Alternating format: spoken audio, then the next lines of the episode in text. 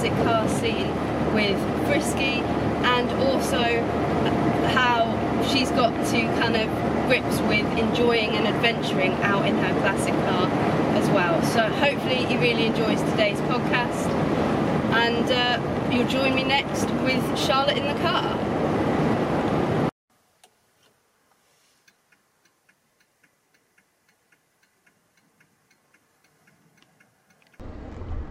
Okay, so we're now joined in Peggy by Charlotte. How are you finding the back seat of a Morris Minor, Charlotte? The back seat of a Morris Minor is very comfortable. Um, I would estimate that I've only ever been a passenger uh, and behind the wheel of a classic car less than 10 times in my entire life. So getting in a in a classic car generally is a pretty exciting experience, um, Yeah. but this one is even more special because of the way that you use Peggy. Um, so I was actually also quite surprised about the the kind of low growl that she's got. Yeah, because I thought she'd be a a lot rumble. noisier. Yeah. Yeah, yeah, yeah. So she's It- super cool. It carries because my parents are always saying how they can hear me coming. Yeah. Um, but absolutely, yeah, it carries. She's got a, a little bit of a noise to her, but it's not not too bad really. No, not too noisy. And that always surprises me is the the different sounds that the engines of these old cars make. Yeah. You know, with new cars, you can hardly hear them unless Yeah. there's something going wrong. So on my daily driver, which is an Astra, I switched on the engine this morning and I can hear something sort of a kind of like a whizzing sound coming from the engine bay and it's like mm, it doesn't normally make that noise there's something wrong whereas old cars every single engine has its own Yeah, quirky little little song and dance and thing that it, that it goes on so and, and even then, you get to know like when something is doing what it's supposed to be doing, and when something's a little bit. Oh, that's unusual. I, I don't remember it making that noise. Absolutely. Peggy, Peggy's developed a little bit of a, a weird noise that I believe is the new horn that I fitted, Oh, really? just like knocking against part of the body. Okay. Um, but it's not because I thought it was something else, and it's not that. So I'm just like, oh, okay, well, that's just a new noise that's going to be normal until I can adjust where that that's sitting. So it's not it's not too noticeable, I don't think. Why So did you get a new horn? Um, because it sounded fun. Can, can we have a demo of it? Can yeah. you? Oh, I love it! I love it. That's so good. So- um, if you can, you can't see this, but we've just gone over this super cute little stone bridge, and we were right at the peak of it as you did that. So that was very much announcing our arrival on the Yeah, other side. Absolutely, yeah. Very and, cool. And the the horn, the original horn is still fitted, so that one's just wired up to join in with it. So Okay. they, they both make it together. Basically, my parents got this A40 that has this fantastic horn in it, and as a thank you for uh, my dad coming to the NEC, he, he bought me the horn to kind of go in Peggy, and we fitted it together. Mhm. And uh, yeah, so this will be the first season where it's pu- been the new horn sound in between the, the cuts. So It's so interesting how it adds that like dimension to a car as well. Yeah. Because my dad and I, um, we changed Frisky's horn, uh, my MGA Roadster that I drive. Um, she sounded her original horn sounded very much like yours. Yeah. You know, I'm gonna say it sounded horny. You know, like Yeah. that kind of stereotypical, like really cool, distinctive noise. Um, but we replaced it because. Um, we, we needed a bit more ground clearance underneath, yeah, so we've got like new two new um, sort of little funnels that come out, and it's it sounds modern, and it just it's a modern. It just doesn't suit the car whatsoever, and we changed it for practical reasons, and because we do sort of like fairly sort of challenging drives and across different terrains occasionally, yeah. it makes sense to keep it with this new format, but it just doesn't sound right. It ju- it is really awkward, you know, when you you know my dad's just like, uh, uh, uh, like, oh no, this is it's embarrassing. yeah. Check out that dude. It's just cruising on his little mobility scooter. Yeah, brilliant. um, yeah, no, the, the horn's definitely like baby car. I remember like my dad's cars with the horns and stuff. Like it's a little bit their voice, isn't it? Yes. So like that's why I wanted to keep her original horn in there, but attach the, the kind of new one up as well, so that they're they're both going in tandem. But it, it draws a little bit more on the electric, so uh, it's a case of I couldn't couldn't sit there at the NEC and just hold it for the whole time anymore. I Yeah. have to keep pushing it a little bit. Is that for the end of the show? End little, of the show, uh, celebratory. haunted. Yeah, absolutely. Speed bumps, here we go. Yeah.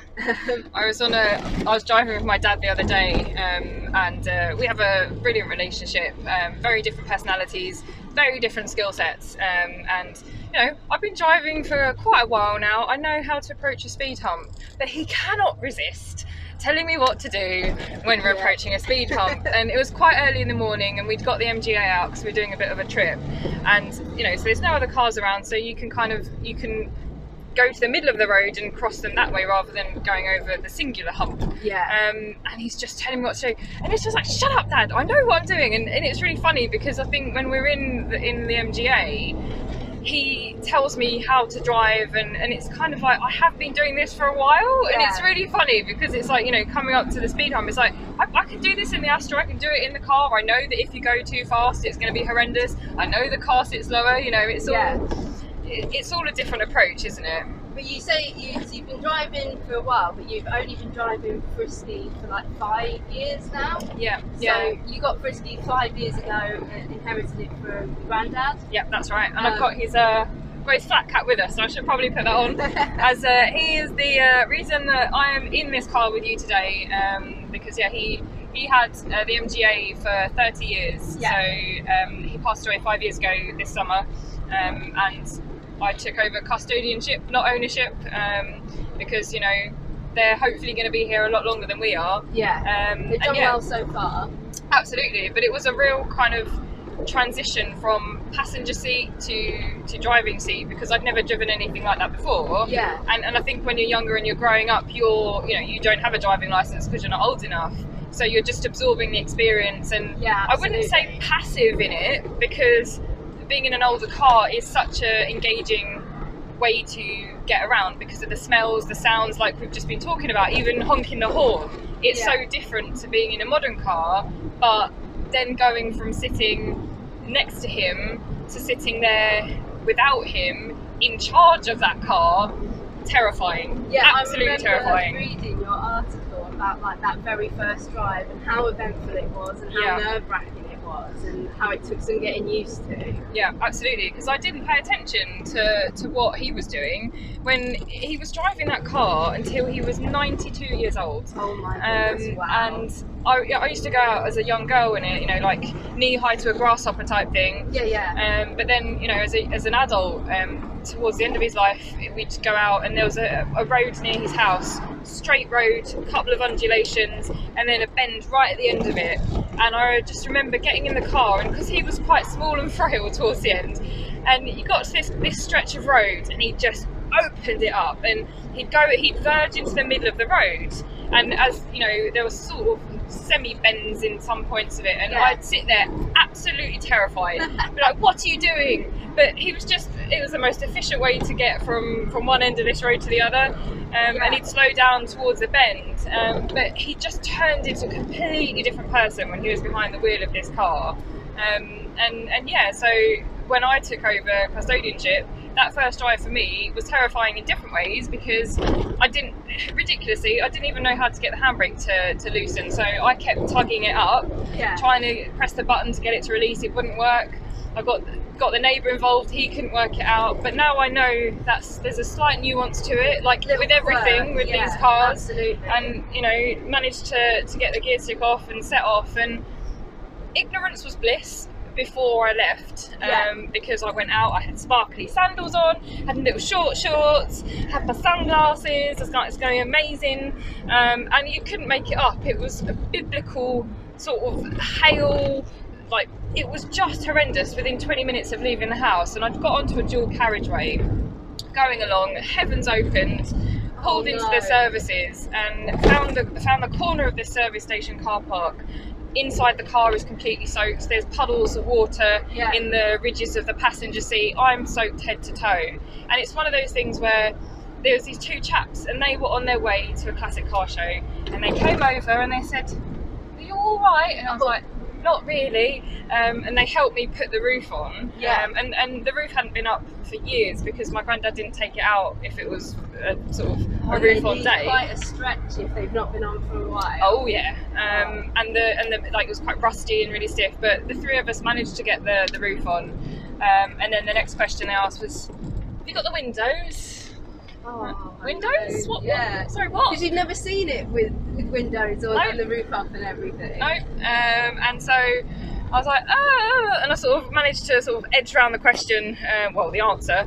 And they said, oh, would you like a cup of tea? And I was like, oh no, don't worry. And so they they said our goodbyes and. Yeah. I sort of limped home in a very, very soggy old car, um, but the heavens were still in full, you know, Yeah, yeah. dump it on your head mode. Um, and I got to a roundabout, I couldn't see anything, I didn't know how to turn the window wipers on, um, and then I couldn't get it into a lower gear, and then I got it stuck, and no hazard lights on the car, and it was just.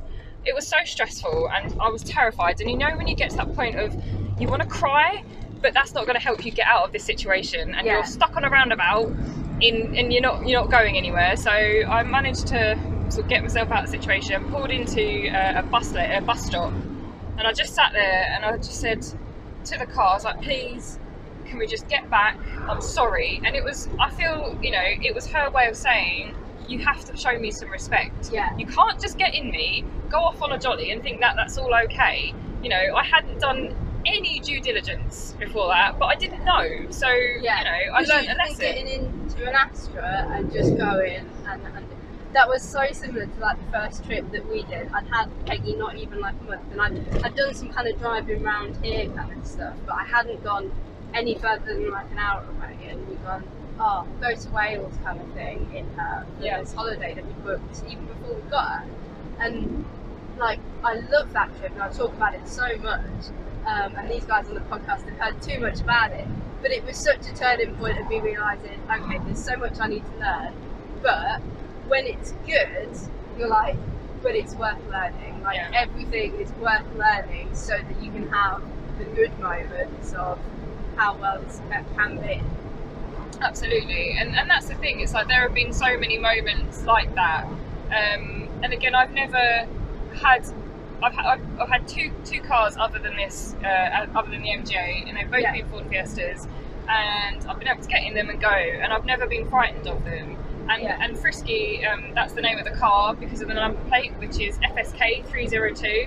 And so Dodo, which is what my granddad's nickname was, um, calls her Frisky, and it, it suits her because she is an impeccably sexy uh, red uh, roadster. Um, so very kind of typical sports car. Yeah. Um, and he was it was a retirement present to himself, and so you know a bit of a cliche, but she is a stunner.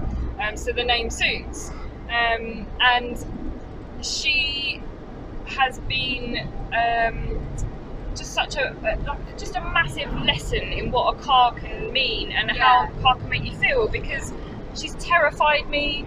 She's made me feel elation. She's made me feel like empowered proud you know so many emotions because of something that you know is fundamentally just you know it's just a machine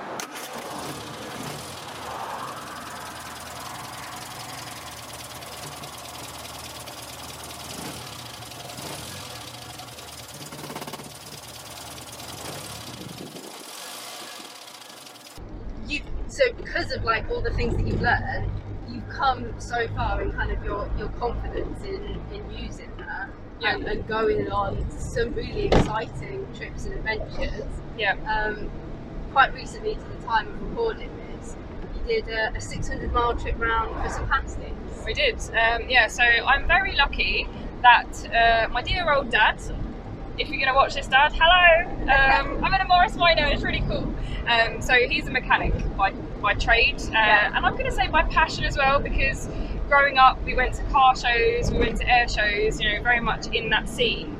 Um, and it's, I have to say, he has a huge amount to do with why I've been able to take on the responsibility of keeping the car Yeah. because I am someone that had no previous knowledge of mechanics um, in such a, an in-depth way, and so he's been so it's, it's mechanic and apprentice. You know, every time something's gone wrong, he's shown me what the problem is. He's taught me how to fix it. We've done that Yeah, together. absolutely. We've argued um, about the whole thing, um, and and we've got a lot closer because of it. Um, and we've gone on some brilliant adventures. And the one you just mentioned, um, we went to Cornwall last summer, and we were in a place called Tintagel, and we just had a full English breakfast. We got to this corner, and there was a really, really nice pasty shop on the corner. And we're looking through the window, see the ladies making these pasties. We were both too full up, um, and so we didn't buy one. And the whole 300 and something mile journey home, Dad regretted it. We went to another pasty shop.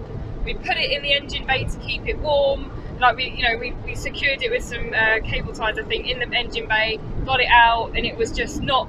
It just didn't do it. So I said to Dad when we got home last September, we're gonna have to go back to Tintagel to get a pasty from Pengenna Pasties. Yeah. And so last Sunday, we did exactly that. And so it was a 600 mile round trip in one day for a Cornish pasty. Utterly absurd, ridiculously expensive, but I think anyone that owns a classic car who enjoys it, and why wouldn't you?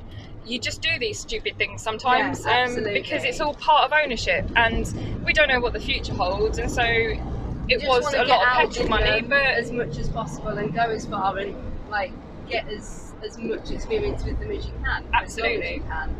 yeah, and I think you know, as I say, I'm very lucky that I've got my dad to share that experience with because I do fully understand why people are put off by put off of owning a classic car because of the maintenance side of it, and you know, when things go wrong, it can be really scary. Um, but there's always someone to help, and, and Yeah. generally speaking, you know, it's, it's amazing, like because of like the way that the car looks and stuff like that. The amount of people that will literally appear out of bushes when something goes wrong yeah, and and lend you a hand and say, "Look here, what can we do to help?" kind of thing. yeah, So even when you're on your own, it's not like the worst scenario ever, yeah. and you, you learn from them.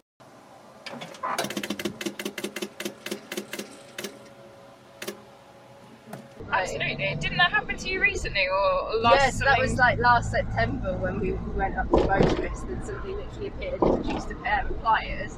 And because I didn't have some, but now I have some in the car and I have a spare accelerator spring, so don't worry about that today. Yeah, Um, so I've learned from that that yeah, you can, and it's it's just like you if you don't get out and you don't use them and you don't take them on all these trips, and don't make all those memories with them, you don't get the same connection to them, and you never kind of learn how how much you can do with it. absolutely. And I think as well, I mean, dad, my dad and I, you know, talking about doing long distance challenges. Sometimes, some days, getting the car, you know, even lockdown's a great example. When you couldn't go anywhere that wasn't an essential journey, even taking the MGA to Tesco's to do some shopping Yeah. felt like an absolute triumph. You know, Yeah. and it was a, a seven and a half minute journey in the car, and that was amazing because also you weren't using the cars very much, and so you're thinking, is it going to start? And when it did start, and when it just went, and it was great. And so those really, those micro journeys can feel like the biggest triumph ever.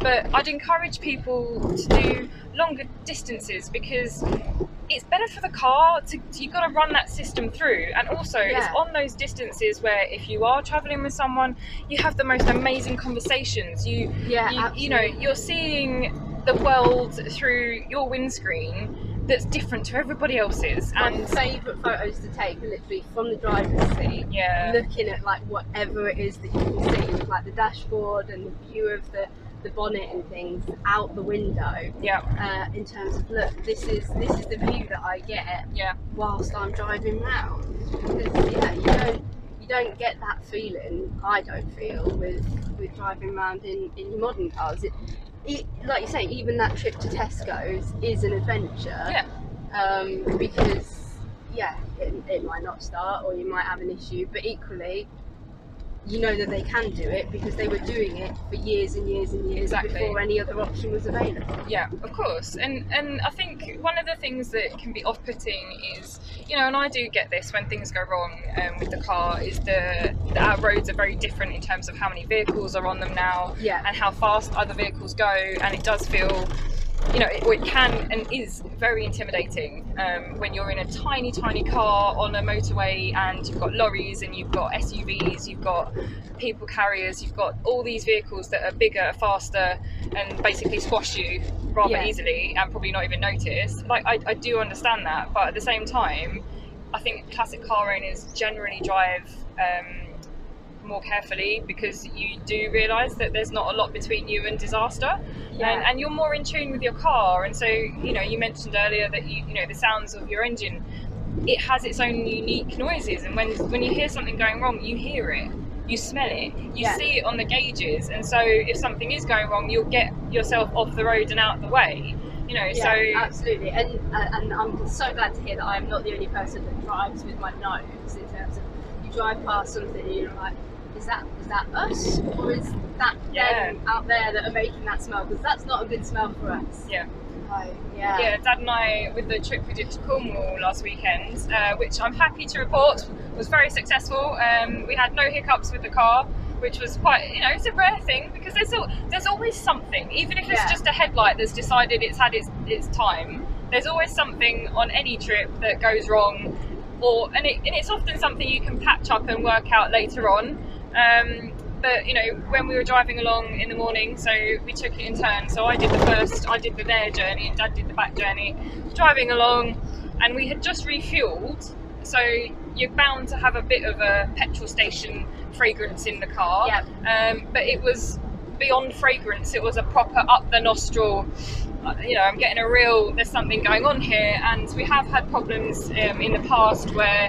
Um, fuel's been leaking out of like the carburetor overflow chamber, things like yeah, that. Yeah. Uh, so pulled over, popped the hood, had a look, you know, and you kind of and, and I've started to it sounds ridiculous, but you you know, you not only get a feel for the car in terms of how it drives, but feeling in the engine bay, you know, you go in with dry hands and you go underneath something and if it comes out wet there's That's a problem. Yeah. yeah. and so I had a good had a good little fiddle around and rub my hand up against various parts and pieces of metal and nothing was too damp and you know the bits of oil which is you know fairly natural they do you know do spring leaks but there was nothing untoward in there yeah. and so we carried on but it was I don't know what caused it. I don't know where that whiff came from. Um, but you do. It's a very.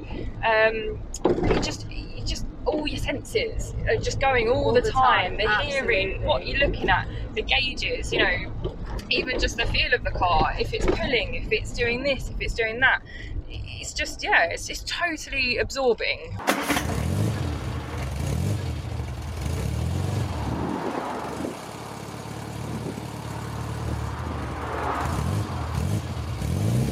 You did a, a roadside adjustment of, of the, is it the time? Oh, yeah when you realised that she wasn't going up the hill as well as a, a Monte Carlo winner should do? Yes. Um, so uh, with the with the Monte Carlo reference, um, so my granddad bought the car uh, 35 years ago. It would be now, and. Um, at that point, it had just been used in the Monte Carlo Classic Challenge and, and, and came first. So the car, in its complete form, won the Monte Carlo Rally, um, and then the next year, the guy that sold it to him called him up and said, uh, My MGA engine has blown up, can we borrow yours? And so the engine has done the Monte Carlo Classic twice. The car itself, in its full form, has done it once and come yeah. first place. And so it was built to kind of race specification, and you'd expect it to be able to, you know, accomplish a hill with with, with ease. Um, and Dad and I were down um, in the West Country, and we were doing Porlock, uh, Porlock Hill, and it, it, she got up there fine, but as I think what was his phrase, uh, it wouldn't pull the skin off of custard. Yes. Um, yeah. And so we got to the hotel that night and uh, sort of had a discussion about what to do because sometimes making those adjustments when you're on a trip and you're quite away from home, when the car's running okay, but just not at its peak performance, yeah, you are like, whether it's worth making that and risking it getting worse. Exactly. Um, but we decided to go for it. Um, but I don't know. This is maybe it's the same with all classic cars, but sometimes the people that have designed the engines and where things are, you just want to shake them and say why. Because to adjust the timing, one of you has to be underneath the car on an MGA so you can see the teeth, and the other person has to be on the top turning the engine so that it lines up in the right place. And so that was a, a roadside tweak that Dad did all the muscle work. Um, he was the one turning the engine over, and I was the little person that got underneath the car to, to shout when it had got to the right position, like for top dead centre and that. Um, and it, it worked. Um, but I think these cars kind of they they ease into these adjustments and then they wriggle a bit in another direction. So I think Yeah. this summer we'll probably have to do something else to make her run a bit smoother because you know as these engines you know they, they get the oil through them and they just they get tired and they get a bit more needy and so you know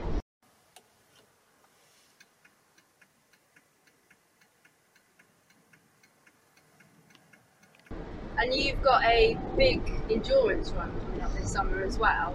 So you're going to want her in kind of the best condition that you can to, to Yeah. that off. Yeah, so um, Dad and I were looking for a challenge, um, and we want to raise some money for charity as well. So we're going to be doing this uh, rally that we've invented ourselves for the blood bikes, and we've called it the Four Points Challenge. And it's actually inspired by my stepbrother, who has done three of the four points, but not all at once.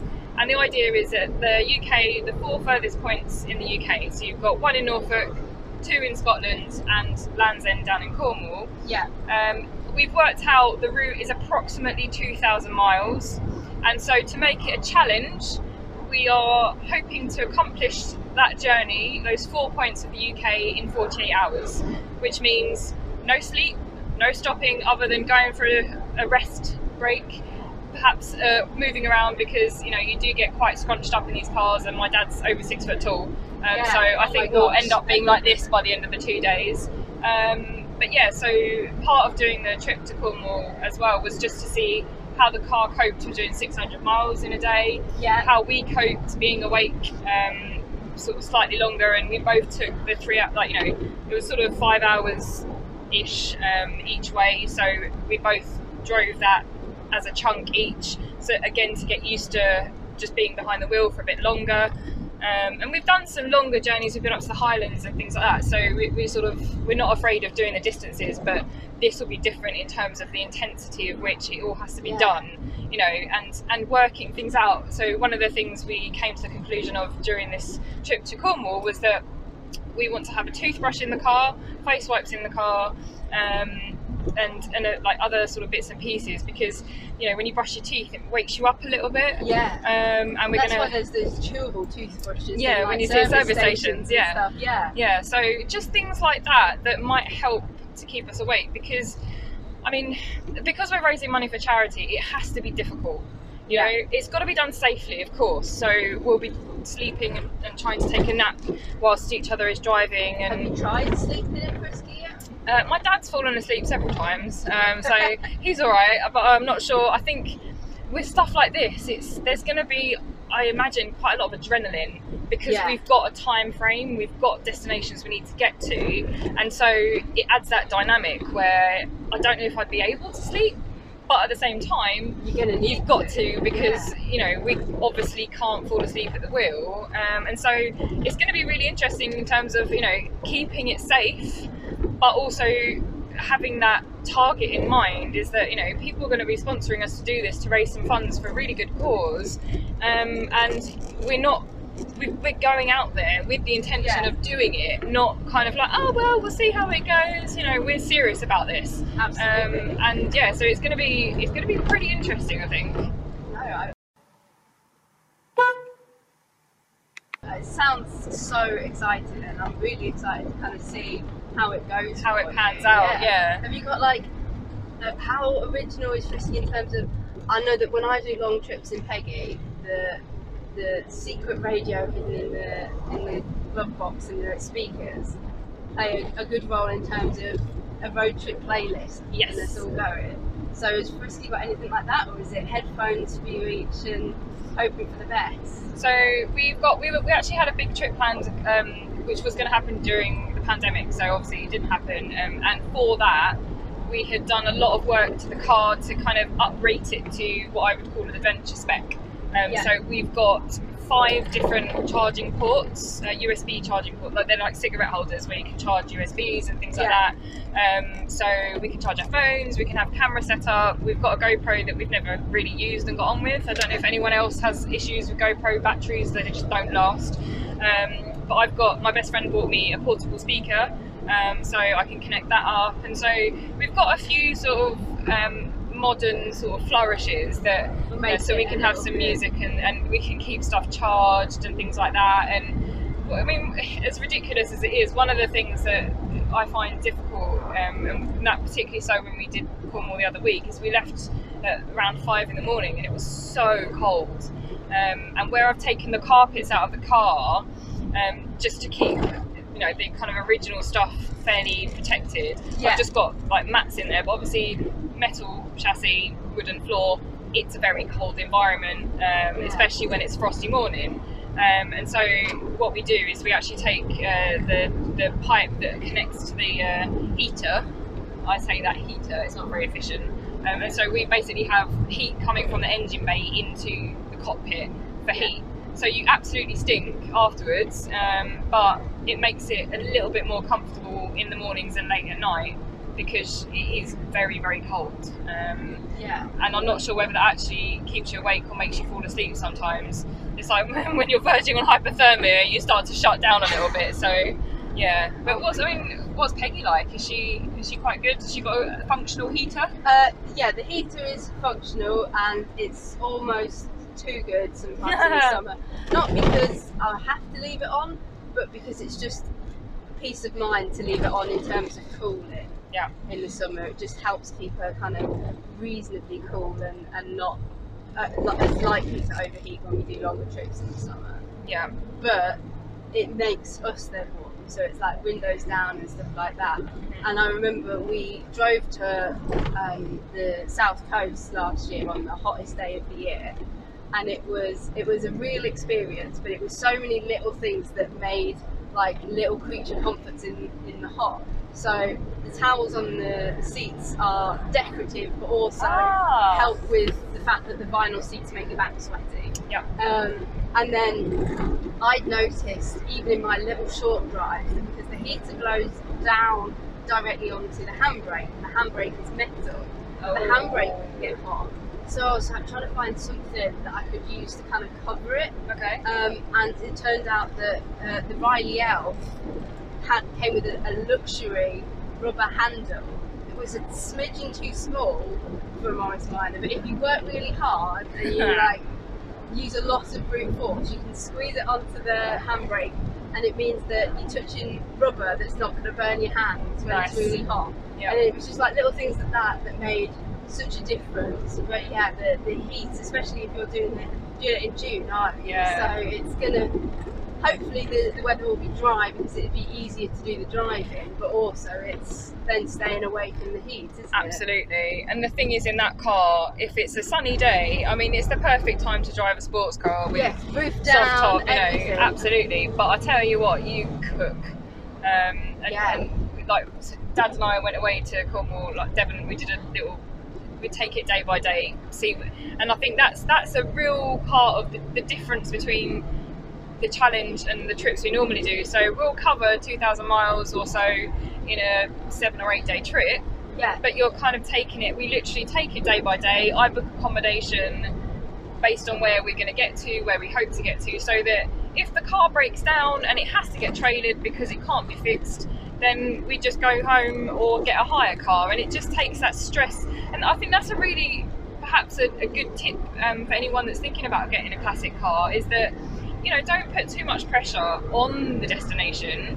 You know, but obviously, enjoy the journey. yeah, and, it's and not you, always about getting to the place. yeah, It's getting to the place, but in your car. yes, Like it's like it's great to go to kind of meets and things like that, but half, at least half the fun, if not more, for me, is getting there in the car Yeah. uh, and having her there, and that's like why I really enjoy having the picnic blanket where I sew on patches at places that we made it to. It's like almost little mini trophies of we made it to here, yes. um, regardless of it, and and wasn't a problem if we didn't, but it was great that we did, kind of thing. Absolutely, absolutely, and that's it. We, you know, we call it it's like a take it day by day trip, Yeah. and and it, you know some and the thing is as well. Some days, if you're on, if you give yourself a week to go on a trip somewhere, you might want to hang out somewhere for a few hours if you find a cool museum, somewhere scenic Yeah. that you can go for a mooch in, a nice town, or just some wicked driving roads. It it just takes that pressure off because I think life is so fast paced now. You know, everything's now, everything's, you know, I wanted it yesterday. I can order it online. It can be on my doorstep in the morning. And these cars, they don't, they don't do that. If they don't want to work, they don't work, and you have to make them work sometimes. And and that's it. And it's like it just teaches you to slow down. Just and, and for me, I'm quite a highly strung person. I worked in national newspapers for over about 15 years Yeah. very high pressure environment, lots of, you know, now, now, now. And so coming out of that world, going into freelance and writing about classic cars and people like yourself who are doing really cool things with their classics, you know, outside the box. This is a podcast studio, it's a YouTube recording studio. That's wicked. and it gets me to and from work. Which, Yeah. Like again, like I'm not saying like teaching isn't the hardest job in the world, but it's like it comes with stresses. And having a car that getting home in is a bit more relaxing, a bit more switched off. Um, and again, it's something that I've spoken about before. It's a very kind of mindful activity Yeah. me in terms of getting that daily driving of a car that I really enjoy driving. Mhm. and it keeps you on your toes. It's unexpected, and you've got to you've got to pay attention. And and with that mindfulness is that you know with with Frisky, um, she has. I would. I got asked the question recently: Why should we save classic cars? And I found it really difficult to answer because there's so many reasons why. In terms of you know, you could talk about fuel efficiency. You should talk about the limited amount of mileage and the da- damage on the environment that we don't do because we don't use them as often. There are so many kind of practical arguments and reasons, and, and the heritage. But for me, all I could think in the back of my head was like, how many people have classic cars saved in terms of, you know, they were going through a tough time in their life. Yeah. Working on the car gave them the headspace to work through what was going on in their life emotionally uh, and things like that. And, and it's I know it's a bit of a weird tangent to come from the question of like why should we save classic cars because there's always the battle cry stuff. But Yeah. I'm like, you know, think how many people that all these old cars have the, the, the, the, owners, the custodians, the drivers, the passengers. How many people these cars' lives have impacted, and you know, and, and the process of restoring them, you restore yourself, and it's just. I find that really interesting. Is that like they've also saved us, and, and Frisky. I got made redundant uh, at the end of 2019 um, from a job that I'd done for a decade. It was all part of a big merger of two newspapers, so there were lots of people going through the same thing. But I found it a very isolating experience. And then the pandemic hit. I was I had no work, um, but what I did have was this amazing car that I'd inherited, and I really recognise the fact that I am extremely privileged to have that car. And Yeah. it's you know not a lot of people have that opportunity. But that car has given me a purpose. It's given me friendships. It's given me adventures. It's given me like tears, and Yeah. you know, it's it's given me so much. Um, and it saved me because it gave me that purpose, you know, and, and that's that's got nothing to do with saving it because it's a heritage vehicle and it's important and da da da. It's just it saved me um, because it gave me something to focus my energy on. You Yeah, know? and I imagine there are so many cars that have done that through Yeah. the pandemic for people.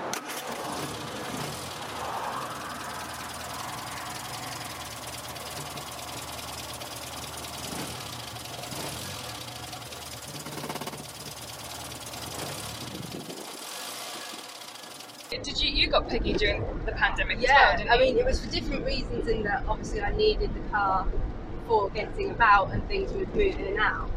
But one of the first things that was like you could come back to and start getting a little bit of normality was like outdoor socially distanced events. And Yeah. So that that was the first kind of things coming out of the pandemic that you could do, and car shows can fit into that. Mhm. So having my own car to take to events, um, having been to like events literally since I was born, it was such a new experience for me. Mm. And again, has given me, yeah, yes, I've got the kind of family friends and things like that that have been involved with the cars for uh, as long as ever, like.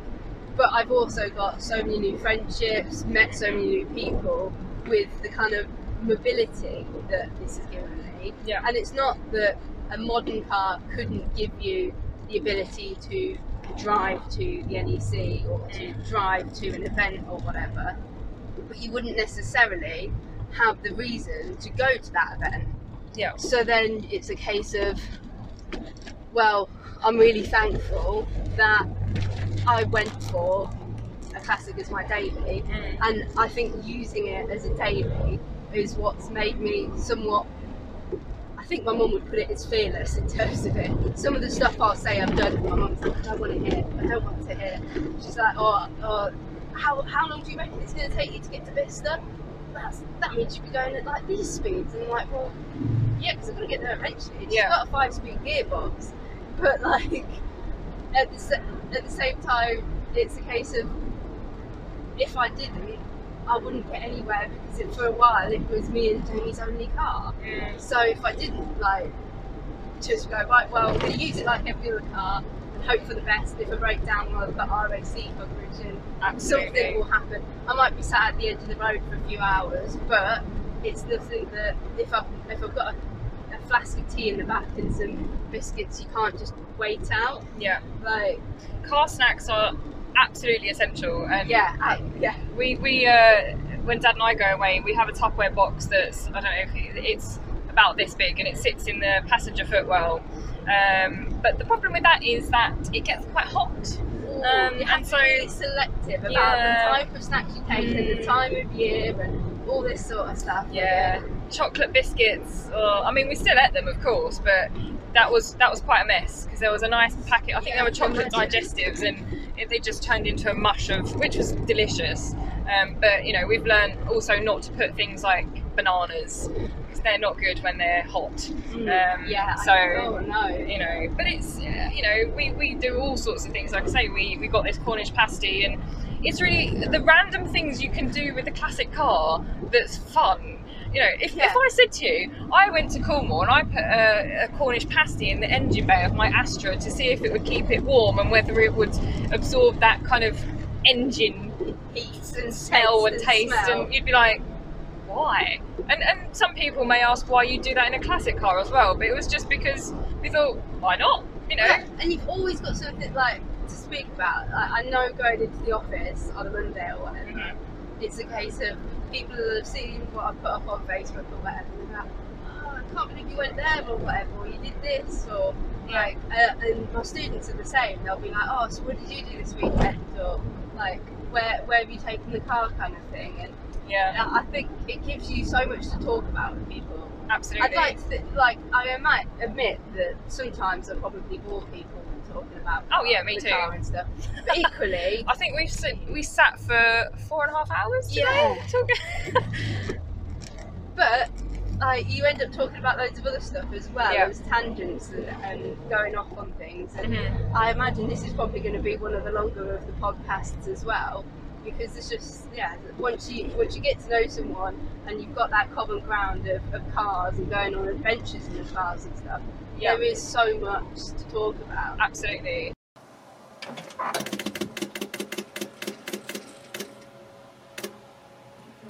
Do you, do you think you'd ever get another classic? Oh yes. I, I, I, I can't say I'm addicted yet because I haven't got another one. But if I had the space to have another car that was a classic, I would absolutely dive right in. I'm not sure what I'd get um, because I'd, I'd love like an old Land Rover Defender. that? I mean, that would be amazing. I mean, th- I think the thing is that they're all they're all so exotic because they're Yeah. so different to what we drive now in terms of what's coming out now and sort of second-hand car market. They're so different. They're so exciting. Um, And there's so much like choice as well. I mean, even cars that have supposedly got the same engine. So I did. I drove. I obviously drive Peggy every day, but the my parents have got uh, an Austin A40 mhm. and it's got an A series engine in it. So supposedly the same engine.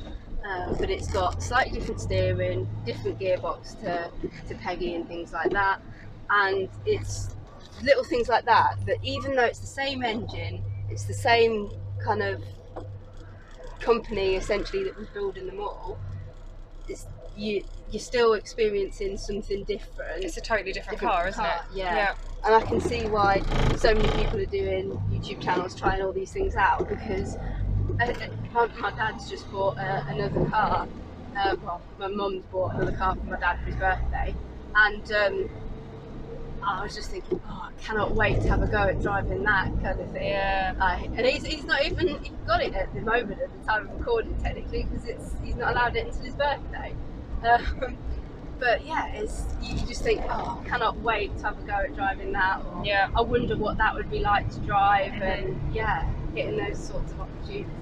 It is amazing. I'd like. I love an American car. Yeah, The biggest issue. Um, so I met a chap last year at a local car show um, in the Midlands, and he's got a Mercury, Mercury Marquis or Marquis, however you say. Yeah. Um, and he took me for a drive in that, and it is just an absolute beast, and you know, a real on that will have been something. Yeah, a real guttural growl. You know, like Yeah. Peggy's growl is like this flirtatious, you know, but his was like really from the gut, you know, and it was just bouncy and, and you've got the bench seats and it's a, just a totally different experience because it has this presence that most British cars don't have just because of the sheer scale of it. And, it's also just the, the size of the roads and stuff that Yeah. we were on versus them. yeah. like they they they could warrant a car of that size when Yeah. it wasn't really a need for that over here post war and everything. Absolutely. I mean, I spoke to a young lady called Aubrey um, who lives in Wyoming in the States, and she's got a Thunderbird, and it's what is it? It's a rose, dusty, dusty rose or dust rose, the colour, and it's Yeah. just this beautiful car. And she does pin-up pageants, and, and and we were chatting about the roads over there, and she was saying how you know obviously they're so massive, and she said that roundabouts are like the most foreign concept to Americans because they just don't have them um, and she was just saying about the driving experience of her car and I look at that and obviously I love my car. Like Frisky is just the the you know I see there are love hearts in my eyes when I look at her. Yeah. but that doesn't mean to say that you can't fall in love with other cars because there's part of me that feels like it would be a betrayal if I got another car. But when I saw Aubrey Thunderbird you know convertible dust pink i'm like that is cool i want one of those as well you know I, I just i think i'd find it really hard to choose and then i think well maybe i'd have one for a couple of months and then get another one but then i don't think i'd want to get rid of it Yeah, and that's it's the problem. That's you, get how it starts. to it in the same way, and then you're like, oh, right, okay, yep, the, this is how it happened. yeah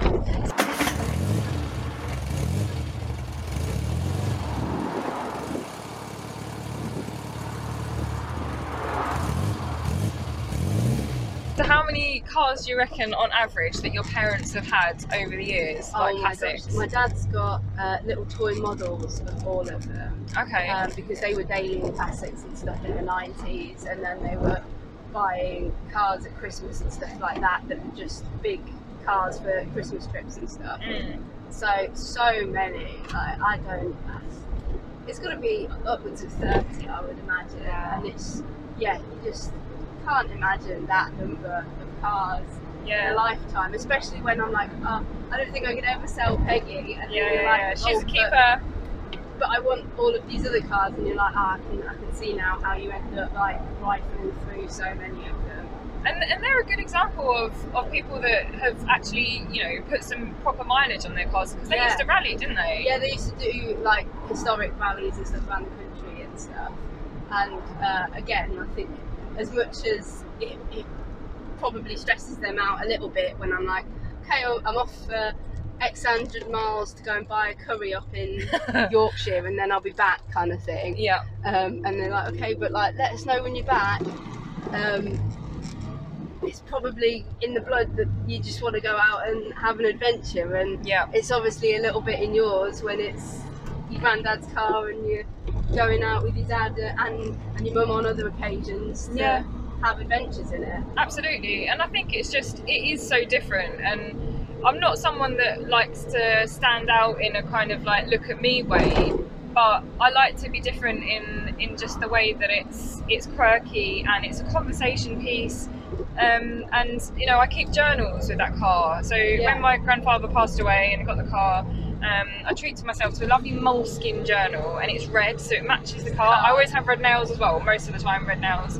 Um, and in these journals, I write letters. So, dear Dodo, this is where I've been today. This is how it felt. And it's not always stuff with the car; it's stuff associated with the car. So I'll write a journal entry about today because this experience that we're having now, and, and this time that we're sharing that is all a result of this decision that he made 35 years ago to buy Frisky. Yeah. And so I want to tell him about that. You know, I want to tell him that, you know, I've had this amazing day out with you and I've been in a Morris Minor today and I've smelt it, I've felt it, I've bounced around in it, I've Yeah, the re- back seat is recording a bouncy podcast. now. No, but it's amazing. And, and, the, and the fact that, you know, if you'd have told him 35 years ago that you could make a podcast and a YouTube video in a Morris Minor, he'd be like, "What's YouTube? What's a podcast?" And Why are you the- doing it in a Morris yeah, Minor? it, you know, it would just be this completely alien concept. And how amazing is that? Is that you know you're giving your car a really cool chapter, and you're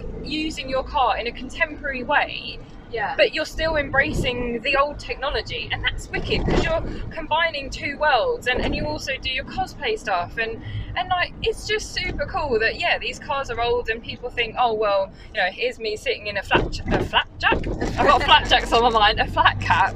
I do like flapjacks. Um, you know I'm sitting here in a flat cap kind of fitting into the old boy cliche. Um, but it's just use your car how you want to you know and, and when you get people criticizing it because you know there's a lot more chips in the paintwork of frisky now. She has deteriorated in her condition. You know i like to call the damage adventure freckles. Um, anyone else out there you can use that. It's a good one. Um, but it shows you love it. It shows you're using it and it shows that you know it's giving that that car a chapter and a and something else for its for its next owner to be inspired by And also, the other thing is that the more that people see them out and about, I, I, I like to, I'm just gonna, we drive past the school now. I drive past the school on my way to work sometimes, Mm. and um, I see all the kids at the same sort of time, obviously going on their walk to school.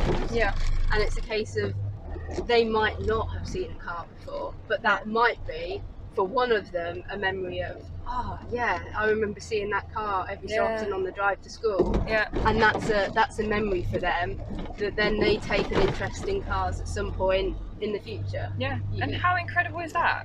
You know, you don't know the impact you're having on those kids and their imagination. And I think now, you know, we're not young, people aren't um, kind of encouraged to aspire to own cars and, and that kind of thing. And, and there's different ways you can engage in it. You know, you show a child a car, and you could be someone that photographs the car. You could write about the car. You could Yeah. be the person that reupholsters the car. You could be the person that does the mechanics. You could do the spray, like the the spray painting. You could. You, there's so many ways, offshoots of creativity, adventuring, anything that you can do with this this object, you know, and, and the fact that they'll, you know, there'll be someone in 20 years' time maybe, and they'll be like, they've been inspired by you, that lady that drives past in that really cool Morris Minor, you know, every morning for two years of their life, and that Yeah, triggers something that leads them into something else when they're older. And we can only hope that the, some of them will, will keep the things going. I and, think and even the, the future classics of some of the moderns today and things. Yeah, and that's it. I think uh, that's a really important point. That you know, the future classics, you know, the kind of cult cars, 80s, 90s, noughties, they have just as much right to be in the community as people that own a 60 something, uh, 60 should be 62 this year, 62 year old car, Yeah. or a 30 year old car.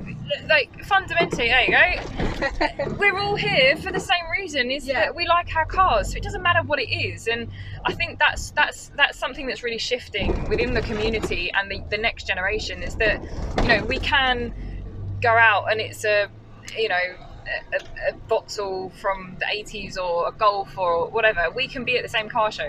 We can park our cars next to each other. I think, you know, it's great to have the marque car clubs, the marque car shows, the marque car meets, but also, you know, like we can mix it up. We can Yeah. park different cars next to each other because the conversation's going to be different. It's not going to be nosing over the fact that your car's got that and my car's got that. It's like it's a completely different car. But well, yeah, it will be different discussions about the, the comparisons. And I Yeah. imagine that when we park up in just a little bit, uh, we'll let you have a nosy under the bonnet and you can kind of yeah. spot some of the differences between what, Having what proper, you're used to poking about yeah. with and stuff like that.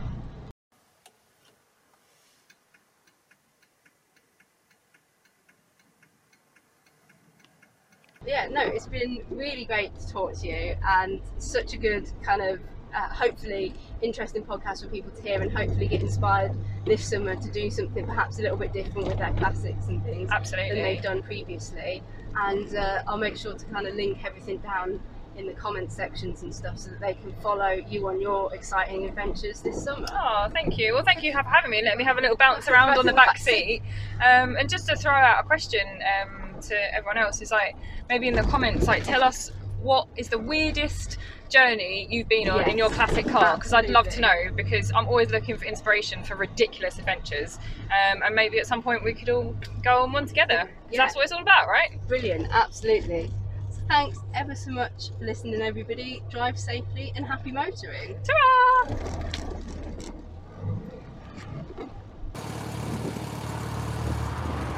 you